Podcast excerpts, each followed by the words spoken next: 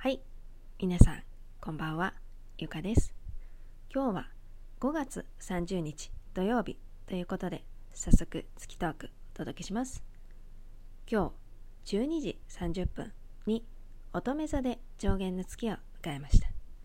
月星座または太陽星座が乙女座の方は特に意識してみてください。上限の月のテーマは前向き。上限の月の時期にするといいことは栄養をとる。ただし吸収されやすいため食べ過ぎやむくみに注意してみてください。あと吸収されやすいということでお肌や髪のお手入れをする。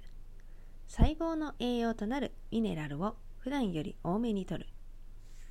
おすすめのハーブがローズヒップとエルダー。おすすめのアロマがグレープフルーツ、サイプレス、ティートリー、カモミールローマンになります。ただ、ハーブやアロマは妊娠中の方や授乳中の方は控えた方がいいものもあるので、そこはちょっと調べてみてください。で、乙女座の時期に取るといい食材は、乙女座は地のエレメントなので、根菜を取るといいです。また、塩分がいつもよりしょっぱく感じることもあるので注意してみてください。で、乙女座の時期の過ごし方。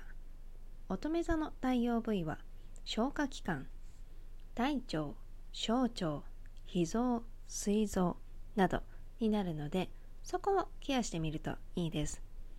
また、乙女座の特徴は健康、癒し。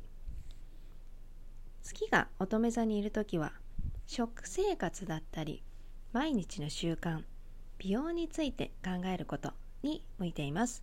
参考にしてみてください。で次のトークまでの開運日をお伝えします。6月4日土曜日が虎の日。これ開運アクションはお財布を使い始めるのにいいって言われてます。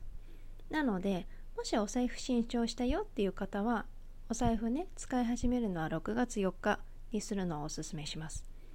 で次のトークは6月の6日になります。それではまたありがとうございました。